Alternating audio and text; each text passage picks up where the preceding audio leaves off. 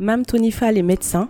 Elle est aussi accompagnante périnatale, ou doula, et elle a cofondé Kirai, centre de thérapie et de mieux-être pour la famille à Dakar. Autant dire qu'elle est bien occupée. Dans cet épisode, elle aborde justement la manière dont elle construit son équilibre en acceptant qu'il ne soit ni parfait ni figé. On parle aussi de sa pratique de la médecine qui se nourrit de son expérience de doula, de ses challenges et joies dans l'entrepreneuriat, de spiritualité et d'autres sujets que je te laisse découvrir. Merci Mam Tony pour ton accueil et pour cet échange enrichissant et plein de sagesse. Bonjour Mam Tony et bienvenue dans ta bulle. Coucou Marie, merci de me recevoir. C'est un plaisir. Avant d'entrer dans les sujets qu'on va aborder ensemble, est-ce que tu pourrais te présenter, s'il te plaît? Alors, Mam Tony Fall, comme tu l'as déjà dit, je suis étudiante en doctorat de médecine et euh, je suis accompagnante périnatale depuis euh, trois ans maintenant et euh, spécialisée également en pelvipérinéologie. Est-ce que tu peux nous expliquer un peu euh, c'est quoi une accompagnante mhm. périnatale? Qu'est-ce que tu fais? En quoi consiste ton travail? Alors, en accompagnement, ce que je fais, c'est euh, l'accompagnement du couple. Parce que j'accompagne pas juste les femmes enceintes. Mhm. Donc, j'essaie d'accompagner le couple de la conception de la grossesse Ensuite, euh, pendant toute la grossesse, on fait tout ce qui est accompagnement physique, psychologique. Euh, je vais également les accompagner pendant l'accouchement, donc c'est un peu le rôle de la doula, d'être sur place et euh, de pouvoir aider dans la gestion de la douleur, dans la gestion des émotions également pendant l'accouchement. et en postpartum, on va les aider dans la remise en forme, dans la réappropriation du corps et dans justement surtout ce côté périnée, pelvipérinéologie, je pense qui pose beaucoup de problèmes actuellement. Ok.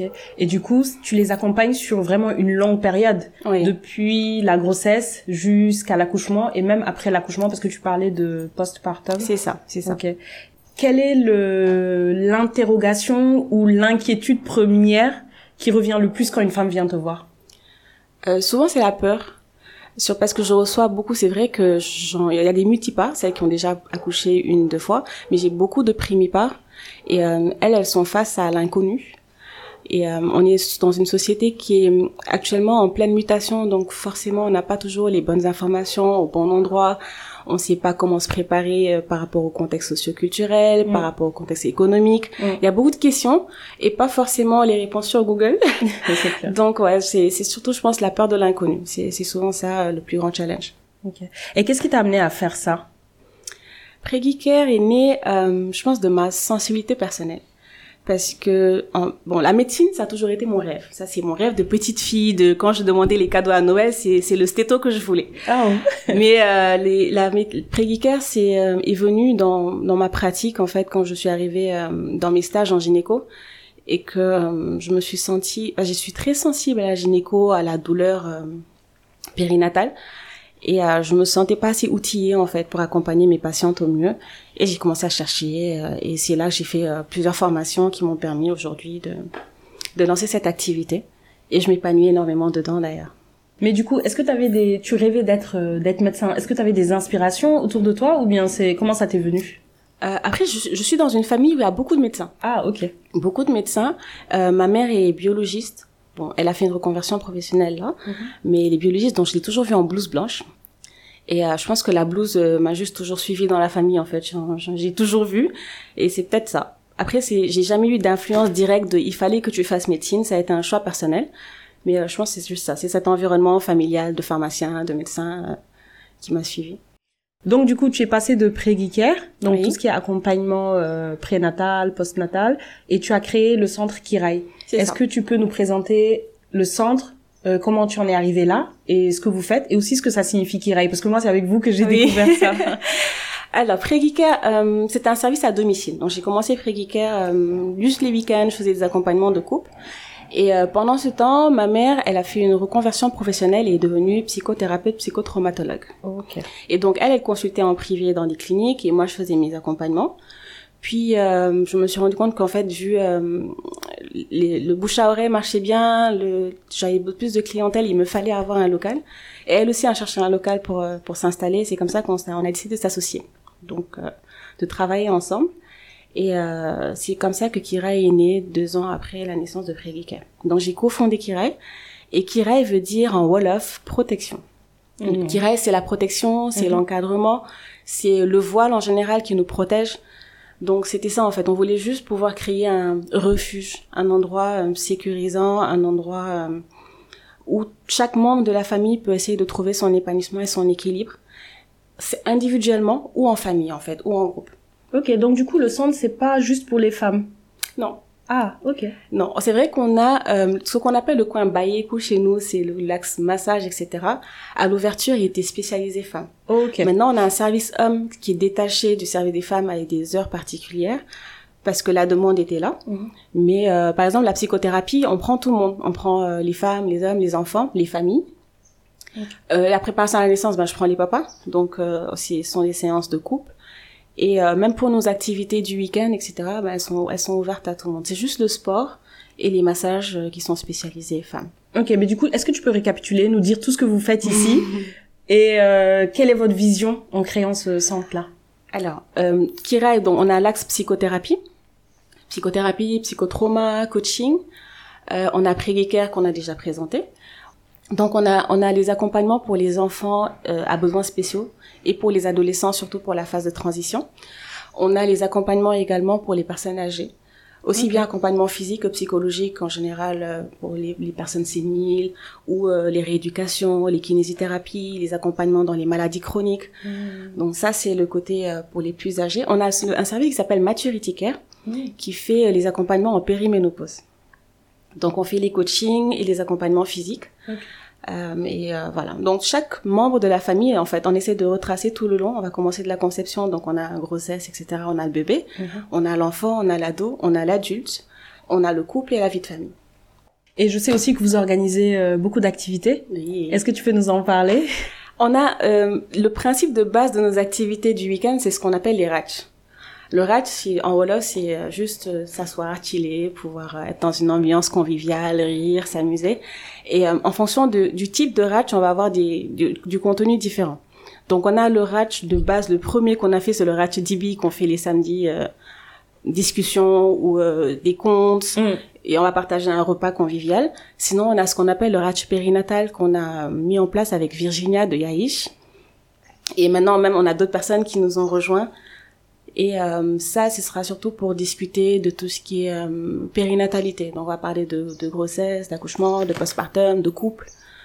Euh, on a également ce qu'on appelle chez nous les ateliers thérapeutiques. Ce sont des, des après-midi où on va convoquer des personnes qui ont par exemple une maladie, par exemple des diabétiques ou des hypertendus, ou des personnes qui sont confrontées euh, à des douleurs chroniques. Et euh, ils vont avoir cet accompagnement psycho donc, plus l'accompagnement d'un professionnel qui peut les aider à, à mieux vivre euh, leur maladie. Et comment tu décrirais l'accueil qu'a eu euh, bah, le centre? Parce que on est souvent dans une société où, tu vois, les problèmes, ça se cache, ça se met sous le matelas, ça reste en famille, on n'en parle pas vraiment. Donc du coup, faire le pas d'aller voir des professionnels, tu vois, pour essayer de solutionner ces problèmes, etc. C'est pas quelque chose que j'imagine que ça se développe de plus en plus. Tu peux nous Oui. en parler. Mais comment, quel a été l'accueil? Est-ce que vous avez fait face à des obstacles? Par rapport aux, aux appréhensions Oui. et aux a priori que les gens auraient eu Oui, parce que on, nous avons ouvert dans une période qui a double tranchant. On a ouvert période Covid. Juste, euh, euh, c'était, je pense, la période de la troisième vague. Après- Wow. Juste après la troisième vague Covid, nous avons ouvert euh, Kirai. Mhm. Et euh, ça allait bien. Donc, euh, je pense que Covid a permis aux gens, en fait, de comprendre que la santé mentale, c'était important. Ah ok, donc le contexte était Le favorable. contexte était favorable. Sauf qu'il y a eu la quatrième vague. Ouais. Et donc, euh, on a eu une période de flottement, cette période-là, où justement, l'objectif, c'était d'essayer de faire comprendre aux gens c'était quoi l'esprit du centre. Mais euh, je pense que vraiment, avec l'aide justement de cette phase et le fait qu'actuellement, on est, comme je disais tout à l'heure, dans une société qui est en pleine mutation. Et avant, dans notre type de société africaine, on avait des personnes ressources sur lesquelles on pouvait euh, Mhm. compter, Mhm. avec qui on pouvait discuter dans Mhm. la confidentialité, etc. Et ces choses n'existent plus aujourd'hui dans notre concept de famille nucléaire ou dans notre façon de fonctionner au quotidien avec toutes les activités, etc., c'est un peu plus compliqué de se confier. Et se confier ne veut pas dire trouver forcément des solutions ou des clés aux problèmes qu'on- qu'on- auxquels on, on nous sommes confrontés. Et euh, je pense que les gens ont compris ça. Et je pense qu'on a été agréablement surprise de voir des familles entières venir. Moi, je pense Wow. que c'est ce qui m'a le plus marqué Mhm. au début, à l'ouverture, c'était euh, des familles qui, de base, euh, on est très... on est très traditionnel, on est très conservateur, en fonction des familles. Et euh, on a vraiment des familles où jusqu'aux grands-parents en fait. Wow, Ils sont venus pour régler un problème. Ça peut être un deuil, ça peut être un autre trauma. Mais euh, ça, je pense, ça nous a renforcés. On s'est dit bon, petit à petit, les choses vont se faire. Et même avec les femmes enceintes, hein, ici en, enceinte, on, Ouais. on ne parle pas forcément de sa grossesse. Tu te caches. on fait genre, on n'a pas vu que tu es Voilà. enceinte. Donc le bouche à oreille marche beaucoup plus que euh, tout le reste parce qu'en fait c'est dès que le contact est établi avec une personne, c'est quand elle ressentira quelqu'un Mhm. d'autre en détresse autour, elle va lui dire bon je te dis euh, entre toi et moi, je suis allée à tel endroit, j'ai pu euh, faire telle chose. Et euh, c'est rassurant de voir que les gens comprennent. Et euh, je pense que les réseaux aussi aident beaucoup Mhm. parce que là on parle beaucoup de santé mentale, on parle beaucoup de bien-être physique, mental, etc. Ça, Surtout ouais. depuis euh, Covid, ouais. Oui, je pense que Covid a, a- nous a réveillés A en tant changé. que ouais pour l'aspect psychologique en société africaine. On s'est rendu compte qu'on n'avait plus les mêmes mécanismes qu'avant. Et ce qui marchait avant ne marche plus actuellement. On est obligé de s'adapter. Qu'est-ce qui a été le plus dur dans ce projet pour le monter, lui faire voir le jour, justement? Euh, je, je pense que c'est c'était la période là juste après Covid là. Ça a été dur parce que Kirai c'est de l'autofinancement Mhm. et euh, je suis médecin. Ma mère est biologiste. Nous ne connaissons pas l'argent. Nous ne savons pas gérer l'argent. Nous avons- nous n'avons pas la formation pour gérer l'argent. Et euh, oui, donc il a fallu s'entourer de personnes pour nous conseiller, pour nous aider. Euh, Covid financièrement, c'est vrai qu'on a ouvert euh, en pompe et puis après euh, on a dû fermer complètement parce qu'il fallait mettre en mettre en place tout ce qui était protocole sanitaire. Et même après la reprise, euh, il faut un nombre de personnes, il faut pense que c'est cette, cette, les six premiers mois ont été très durs parce que euh, il faut, on devait faire face à deux choses. C'était gérer, continuer à gérer le, le business en fait pour qu'il puisse euh, évoluer et rester. Mhm. Et en plus faire passer le message pour que les gens comprennent ce que nous étions en train de faire parce que Kira c'est le premier centre de psychothérapie au Sénégal. Ah, Donc du coup, il y a de l'éducation. Voilà. Donc il fallait informer, euh, sensibiliser, tout ça là, en plus de être patient pour que les choses prennent. On est à deux ans là, donc euh, Félicitations. alhamdoulilah. Et qu'est-ce qui t'apporte de la joie dans ce projet-là? Euh, je pense que ce sont les, les, les sourires, les, euh, les retours de toutes ces personnes qu'on rencontre, parce qu'en fait, à chaque fois, je le dis souvent, quand les, euh, en fin de séance, quand on me dit merci, je ne savais pas à quel point est-ce que nous-mêmes nous nous enrichissons à chaque fois qu'une personne passe en fait euh, la porte. Et euh, c'est toutes ces connexions avec ces personnes qui nous font confiance, qui nous livrent euh, une partie importante de leur vie, avec qui nous cheminons, et de pouvoir savoir qu'on a pu quitter un point A, arriver à un point B, que cette personne est satisfaite, et même nous renvoie à quelqu'un d'autre. Je pense que moi, j'ai, j'ai- c'est, c'est un, c'est un grand plaisir en fait. C'est vraiment un grand plaisir. Ça m'apporte énormément de joie et de force au quotidien. De force peut-être pour gérer derrière ta carrière de, de médecin médecin, oui. Parce que ouais, tu, tu, tu fais plusieurs choses, mais du coup, comment tu arrives à concilier tout ça? Que- Quel équilibre tu essaies de trouver s'il y en a un? On essaye, il y en a, il y en a un, enfin. Euh, question équilibre, je pense, c'est organisation.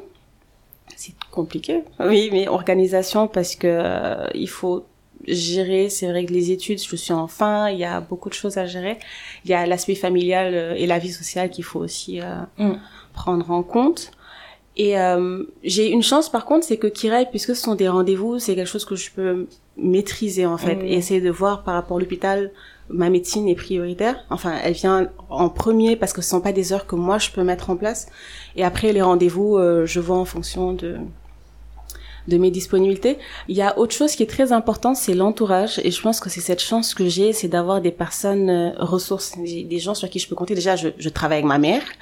Donc euh, ça, c'est c'est quelque chose de, de très rassurant. Je sais que si je suis pas là, même si on n'a pas forcément le même domaine, une patiente peut venir en urgence, elle peut prendre le relais, elle peut au moins l'apaiser, etc. Le temps que je sois disponible et vice versa. Euh, j'ai pas d'inquiétude par rapport au futur, par rapport à la collaboration parce qu'on est deux. Mhm. Et euh, l'entourage en, en quelque sorte, la famille, les amis, euh, les gens qui nous boostent derrière, les gens qui croient au projet. Je pense que le- l'environnement dans lequel on est nous aide beaucoup en entrepreneuriat, beaucoup. Justement, comme tu es en train de parler d'entrepreneuriat, bon, que ce soit pour monter un projet business ou un projet de vie ou euh, un projet euh, autre auquel on croit, est-ce que tu aurais des, des conseils en dehors de l'entourage Mm. pour euh, les femmes qui ont des idées de projet et qui veulent se lancer dans quelque chose, mais qui ont un peu peur, Un peu qui peur. doutent? Toi, qu'est-ce qui t'a qu'est-ce qui t'a été utile en fait quand tu montais euh, et Pré-Geeker et Kirai Et Kirai. euh, La première chose, ce serait d'avoir une idée claire de, de, du projet et de se former. Ok. De se former parce que euh, c'est vrai que dans certains domaines, on n'est pas forcément obligé d'être expert dans le domaine pour ouvrir, mais c'est bien d'avoir les bases. Parce que même quand on s'entoure de personnes compétentes pour travailler avec nous, c'est important qu'on puisse être sur la même longueur d'onde, euh, question communication et information, et euh, qu'on puisse prendre le relais quand certaines personnes sont absentes ou quand il y a des petits incidents. Donc oui, se former, avoir une idée claire. Euh, L'entourage, on en a déjà parlé. Et euh, j'ai appris autre chose, c'est euh, la patience. Mhm. Patience, persévérance, parce que c'est c'est pas parce que c'est une bonne idée ou que c'est un, un projet qui, qui est viable en fait qui va prendre tout de suite ou euh, que, que que les choses vont se passer exactement comme on veut. Les imprévus font partie de tout ça et euh, il faut être patient et tolérant avec soi et avancer pas à pas.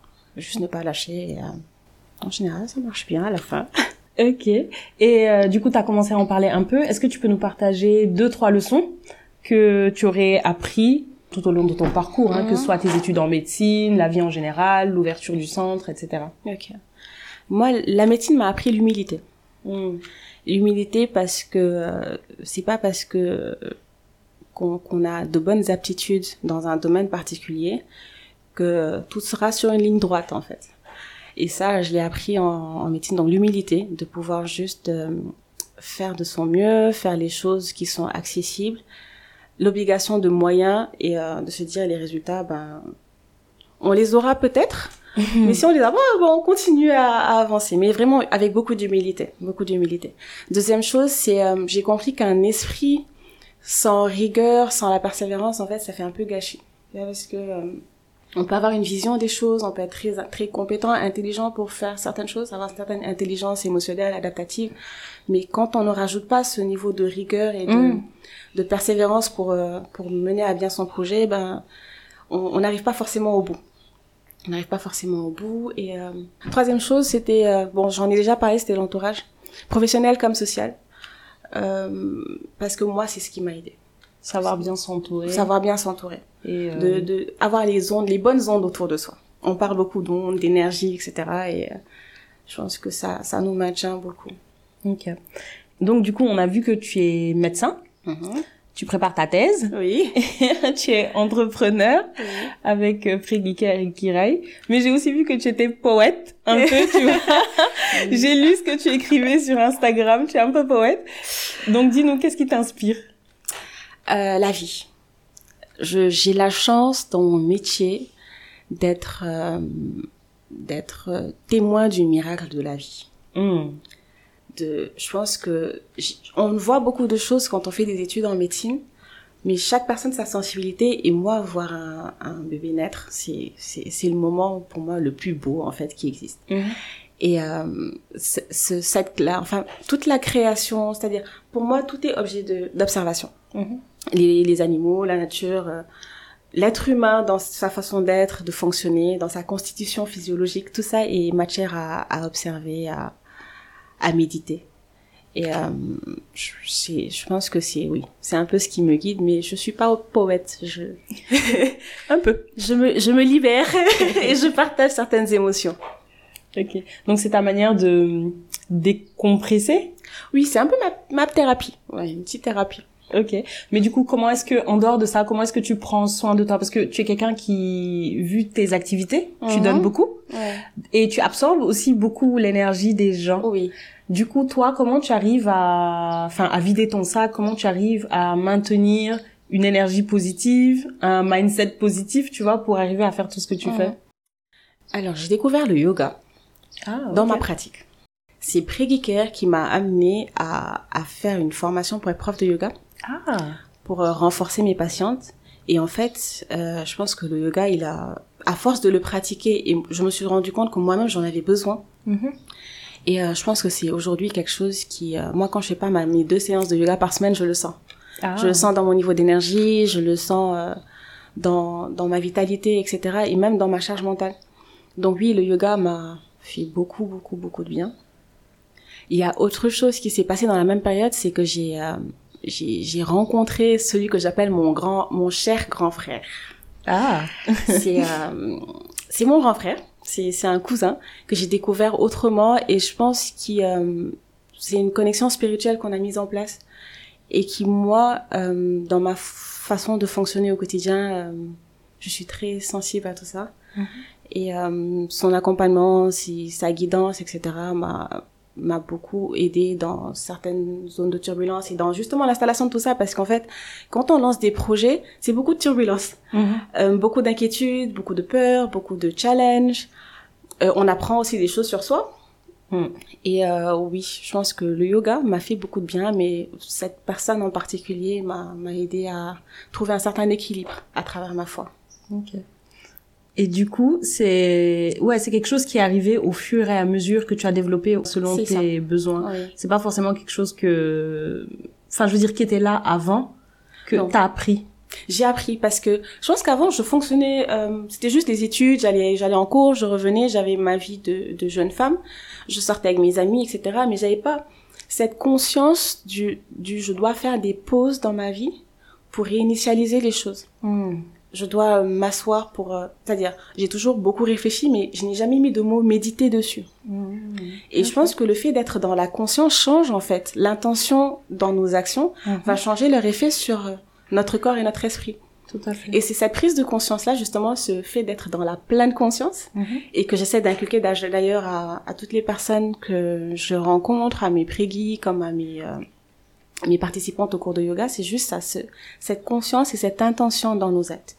Et si je crois c'est ça qui a fait la différence. Ça peut être les mêmes activités, mais aujourd'hui, je vais les faire différemment parce que j'ai une intention et euh, je potentialise mon énergie autrement.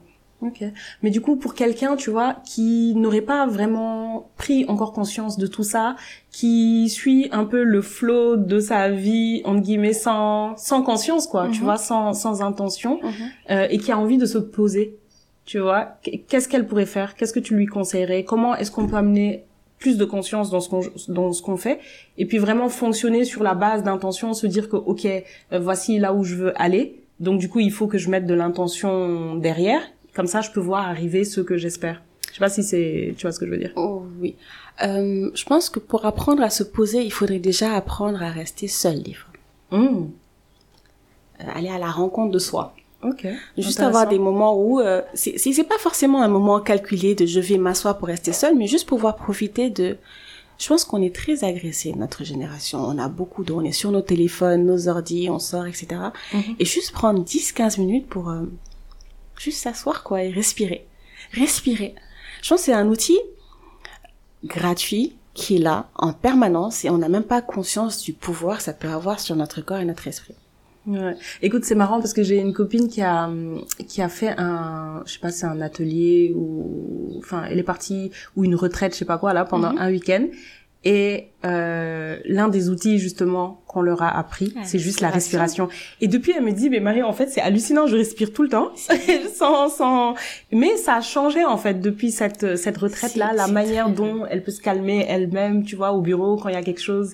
Ouais. Juste respirer. C'est et quand en général quand on le dit, ça a l'air tellement facile, mais c'est pas facile de, en fait, c'est installer la routine et avoir ce contrôle sur cette respiration qui n'est pas facile à installer, mais c'est, c'est, hallucinant comment ce que ça peut changer chez les gens.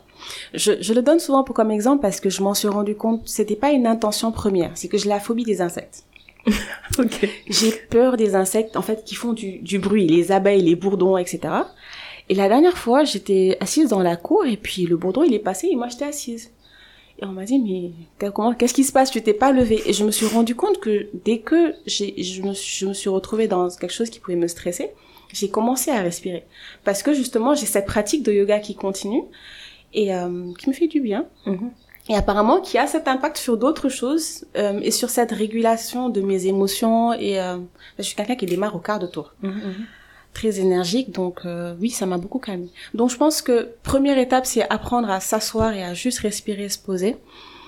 Et euh, après, en fonction des objectifs, le sport aussi. Le sport, on en parle beaucoup, on parle de la santé, etc. mais le sport sur le mental, je pense qu'on n'en parle pas assez. Ouais. il faut faire du sport. Et quand c'est le sport, c'est pas forcément courir, pas forcément faire des squats, tout ça. Non, juste marcher. Ouais. Marcher, 30 minutes de marche. Ouais, c'est vrai. C'est déjà un bon début, mais le sport aussi. Ouais. Ça, c'est, ça, c'est le médecin qui parle. Faites du sport, s'il vous plaît. Mangez équilibré, buvez beaucoup d'eau. Juste des mouvements doux. Des mouvements doux. Ok. Et quels sont tes, est-ce que tu as des non négociables en matière de self-care, justement? Des choses que tu sais que si tu les fais pas, ben, ça va pas aller, quoi. Ou est-ce que c'est, comme tu disais, le yoga et la respiration? Ou est-ce que tu as autre chose? Alors, je suis pas quelqu'un qui établit des routines fixes dans, dans ma façon de fonctionner. Donc, je, je, je suis, je suis très dans l'adaptation. Parce que je sais aussi que vouloir, par exemple, se dire que si lundi je fais pas mon yoga, je vais pas être bien, c'est déjà moi me me pénaliser en fait parce que il peut y arriver des imprévus. Je peux avoir un accouchement, je peux ce jour-là ne pas être disponible pour faire ma séance. Si je ne je ne je j'essaie de ne pas mettre en place en fait des routines fixe, de ne pas me dire si je ne fais pas telle chose, je n'aurai pas tel résultat. Donc si je peux pas faire ma séance de yoga aujourd'hui, je vais faire autre chose. Je vais juste à la fin de la journée respirer ou passer un bon moment avec quelqu'un de ma famille ou euh, appeler une amie en discuter ou regarder un film ou manger du popcorn, c'est autre chose mais pour moi c'est juste prendre comme je disais c'est l'intention qui va rester. Mhm. De me dire ce moment-là, je le consacre à mon corps et à mon, et à mon équilibre et quel que soit le type de moment que ça peut être, il me sera profitable. Est-ce qu'il y a des choses que tu as dû désapprendre justement pour prendre soin de toi? Euh, Oui, euh, j'ai, enfin, j'ai dû apprendre à ne plus dire que je savais faire et que je pouvais faire. Tout. Hmm. Ok. La réponse de oui je peux, oui je sais. Ah, ok. Ouais, ça, euh, je, il, m'a fallu beaucoup d'énergie pour euh, pour apprendre à dire non. En fait, aujourd'hui, je suis fatiguée, ou euh, je, je, pense que je vais être trop chargée pour le faire, ou je pense qu'il faut que j'attende la semaine prochaine, la semaine qui suit, différer ou déléguer. Juste ça, de ne, je suis pas la super warrior qui peut tout faire tous les jours. et euh, ouais, ça, ça m'a, ça m'a beaucoup reposé. Ça m'a beaucoup reposé et euh, je pense que ça m'a aidé à, à, trouver cet équilibre. Juste de connaître mes limites. Okay. De prendre conscience que j'avais des limites et qu'il me fallait, dans mon programme, intégrer ce repos et euh, cette pause, en fait. Mais c'est intéressant que tu parles de limites parce que tu vois quand tu es médecin, quand tu accompagnes des gens en fait, surtout dans tout ce qui est grossesse, accouchement, euh, postpartum, etc. Quelquefois, je me dis que la la limite est fine. Les gens ne vont pas forcément, ils voient en toi le médecin, la personne qui est toujours disponible. Donc du coup, ça peut être très difficile quand on est dans ce genre de métier là de poser ses limites oui. en fait. Parce, et surtout que ce sont des événements souvent imprévus.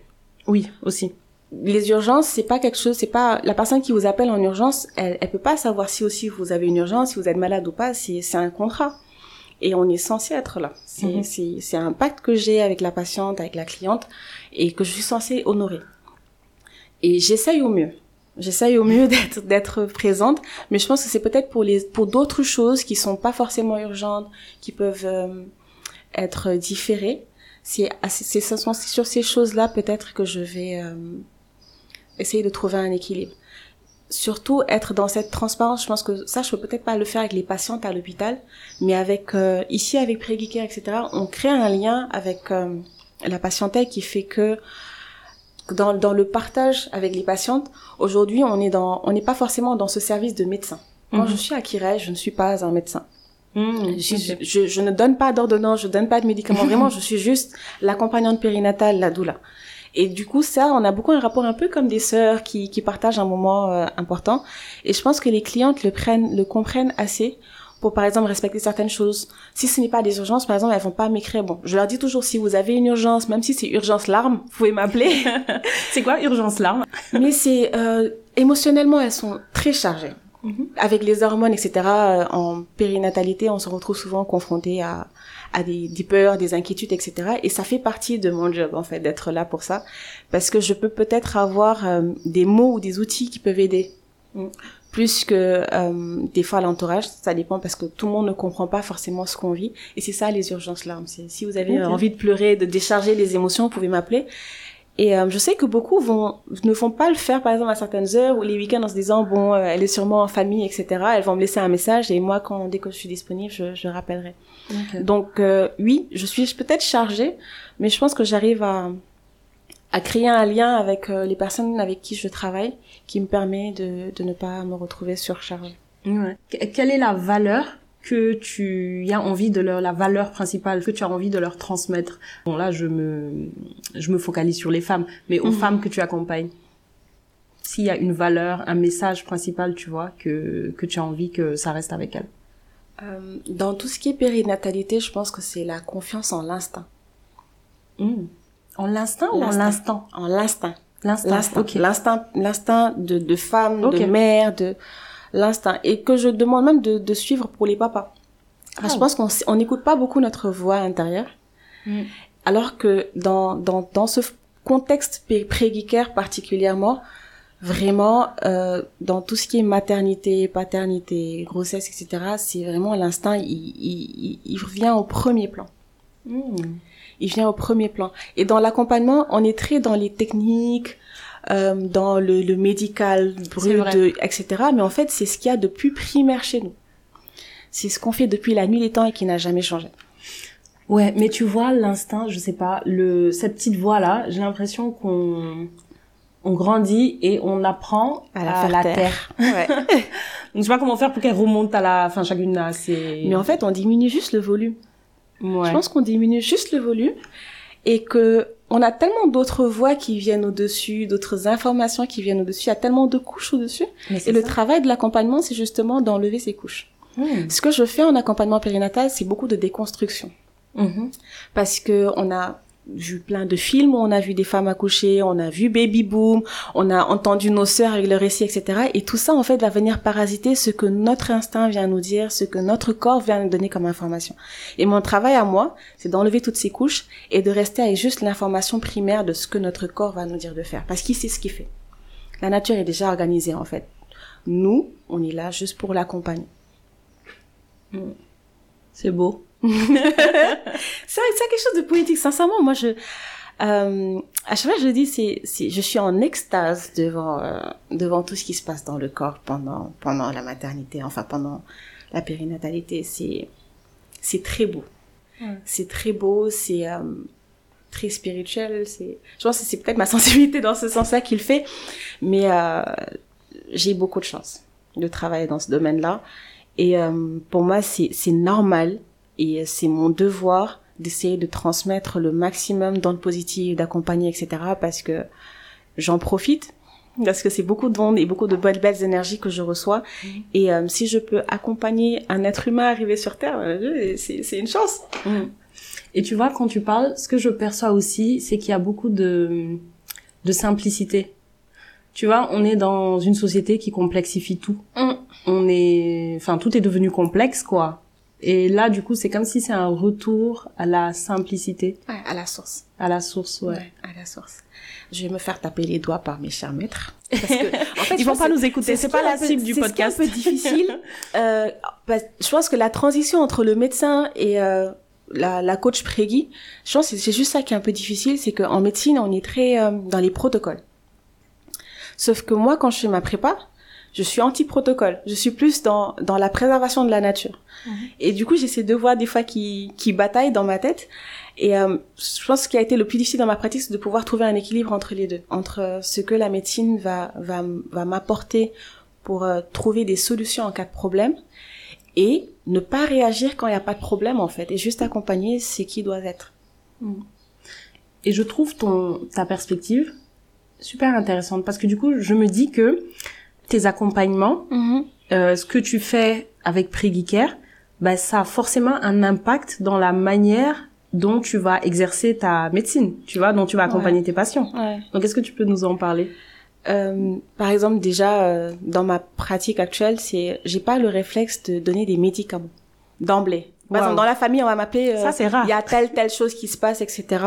J'ai pas mon réflexe, c'est pas de dire euh, est-ce que tu as pris tel, est-ce que tu as pris tel est-ce que tu manges, est-ce que tu dors, euh, qu'est-ce que qu'est-ce qui se passe actuellement dans ta vie, est-ce que tout va bien? C'est c'est ça. Et pourtant, on l'apprend en médecine.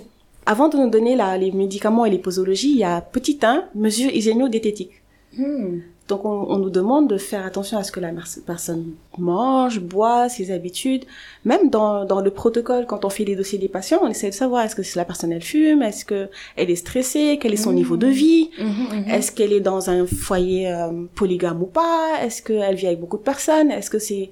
Ah bon, vous faites ça en médecine? On fait tout ça. Franchement, c'est, enfin, Je sais qu'il y a des médecins qui sont sensibles à ça. Moi, je savais pas, quoi. Enfin, tu vois, parce que souvent, tu rencontres des médecins, c'est cinq minutes, au papa, puis les gens attendent, tu as quoi? Ok, vas-y, tu prends ça deux fois, trois fois, quatre fois, et puis tu te lèves, tu vas à la pharmacie, tu vois. Alors que ce que tu dis là, c'est hyper important parce que tout, tout, tout ce que, tout ce qu'on vit, ça impacte. Ouais, je pense que c'est, c'est l'hôpital, enfin, fait qu'on n'a pas beaucoup de temps pour faire des dossiers, mais nous, les petits médecins, quand on commence la médecine euh, en troisième année et qu'on fait des dossiers de médecins, quand on fait les dossiers de patients, c'est c'est quatre cinq pages. Ah parce qu'on doit écrire tout ça. on doit savoir en fait dans quel environnement la personne vit, euh, comment est-ce qu'elle est psychologiquement, physiquement, et par rapport à ça, on va adapter son, son traitement. De toute façon, la médecine a commencé comme ça, dans l'observation de l'humain. Ouais. Sinon, euh, Doliprane va, c'est Doliprane. On sait que c'est pour le, mal de tête, mais il va pas régler le mal de tête de tout le monde. Non. Il y en a une tant que le, le perroquet qui la réveille tous les matins, qui frappe à sa fenêtre, elle aura encore mal à la tête. Ouais, en fait, c'est comme un métier d'enquête, quoi. Tu vois, tu vas, tu, essaies d'enquêter, tu vas à la source des problèmes et tout. et c'est, je pense que c'est pour ça que je dis, j'ai bien trouvé un équilibre entre les deux parce que c'est ce côté médical là, moi, que j'applique dans ma vie de tous les jours, mmh. dans ma formation mmh. de d'accompagnant périnatal parce que ça n'est pas dans la formation. Mhm. Et ma formation d'accompagnante périnatale m'a donné des informations sur les hormones, la physiologie, etc., que je n'avais pas en médecine parce que je suis pas spécialisée en gynéco, je suis généraliste. Ok. C'est intéressant. tu accompagnes les gens pendant la période de la grossesse jusqu'à la naissance et après. Ce sont en fait des choses assez nouvelles, on va dire, entre guillemets, dans notre, dans notre environnement.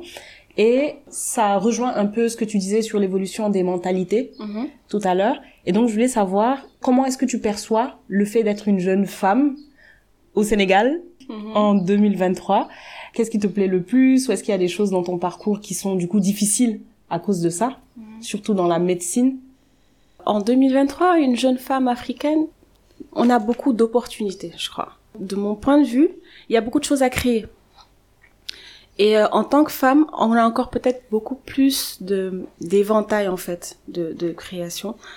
Ça, je pense que c'est intéressant.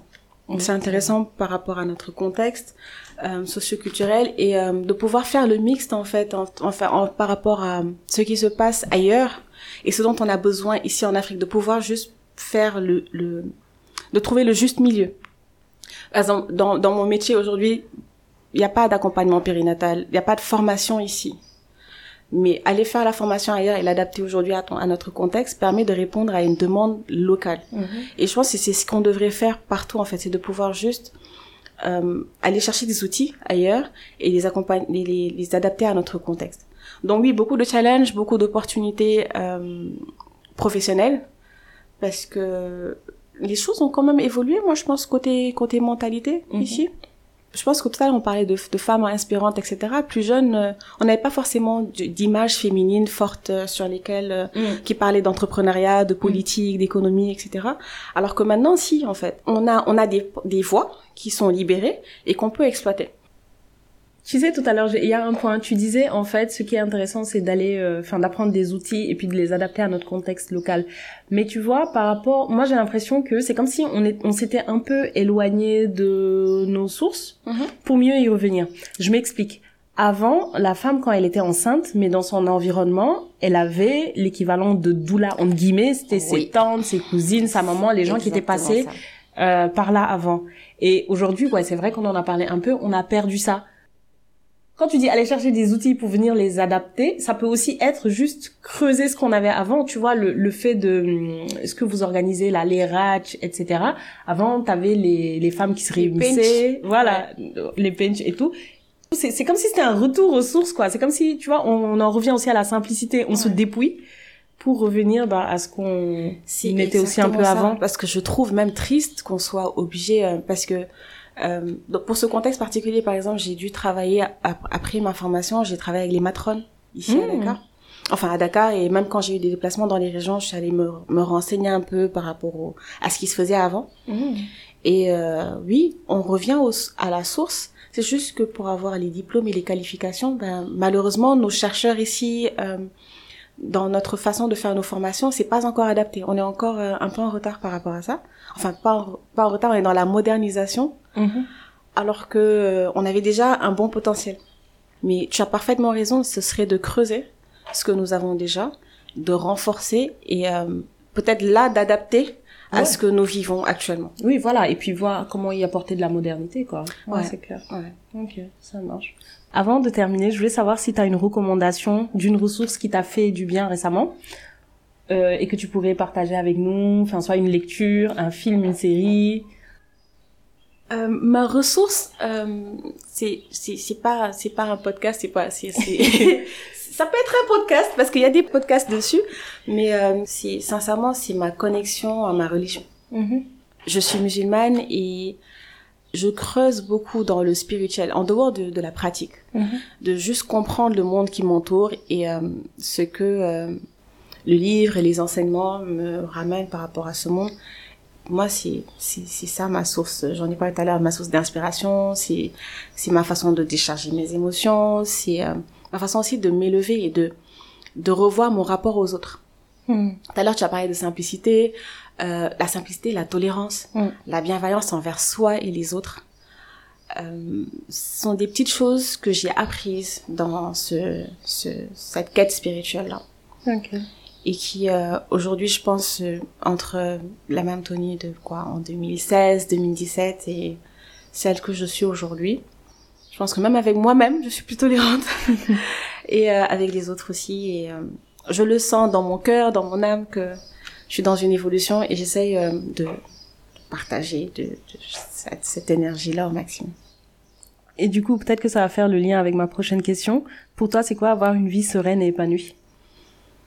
Pour moi c'est être aligné avec soi et son environnement Mhm. c'est euh, parce que ma vie épanouie c'est euh, c'est quand je me suis trouvée Mhm. savoir qui je suis Mhm. euh, ce que je recherche pourquoi je suis sur terre ça c'est la grande question qui et on a toujours des réponses au fur et à mesure de notre évolution on Ouais, continue puis à ça avoir des change, réponses n'est-ce ça pas change Ouais, ça change ça qui est bien. mais euh, au moins que à cet instant actuellement je sais où est-ce que j'en suis Mhm. Et ça ça me permet d'être plus apaisée et d'avoir confiance en fait puis l'environnement quand j'ai de l'environnement c'est comme l'environnement euh, oui euh, notre foyer etc mais notre famille nos amis etc juste pouvoir avoir une certaine euh, un certain équilibre et équilibre ne veut pas dire que tout va bien tout est rose hein. je pense que la vie maman le répète souvent la chose la plus constante dans la vie c'est le changement Mhm. Et on est tout le temps dans les imprévus, etc. Mais tant que j'arrive à m'adapter et euh, à ne pas trop porter, moi, je, je suis très bien, hein, je suis zen comme ça. Ben, écoute, merci beaucoup, Mme Tony. Merci, pour toi, euh, cet plaisir de entretien. discuter avec toi. Ouais, plaisir partagé. Tu reviens quand tu veux. Ah, on revient demain. Inch'Allah. Merci et à bientôt. Prenez soin de vous. Au revoir. Et voilà, on arrive à la fin de cet épisode. Merci de l'avoir écouté jusqu'ici. J'espère qu'il t'a plu. si c'est le cas, n'hésite pas à le partager à d'autres femmes. Et on se retrouve très bientôt pour d'autres échanges. D'ici là, prends bien soin de toi.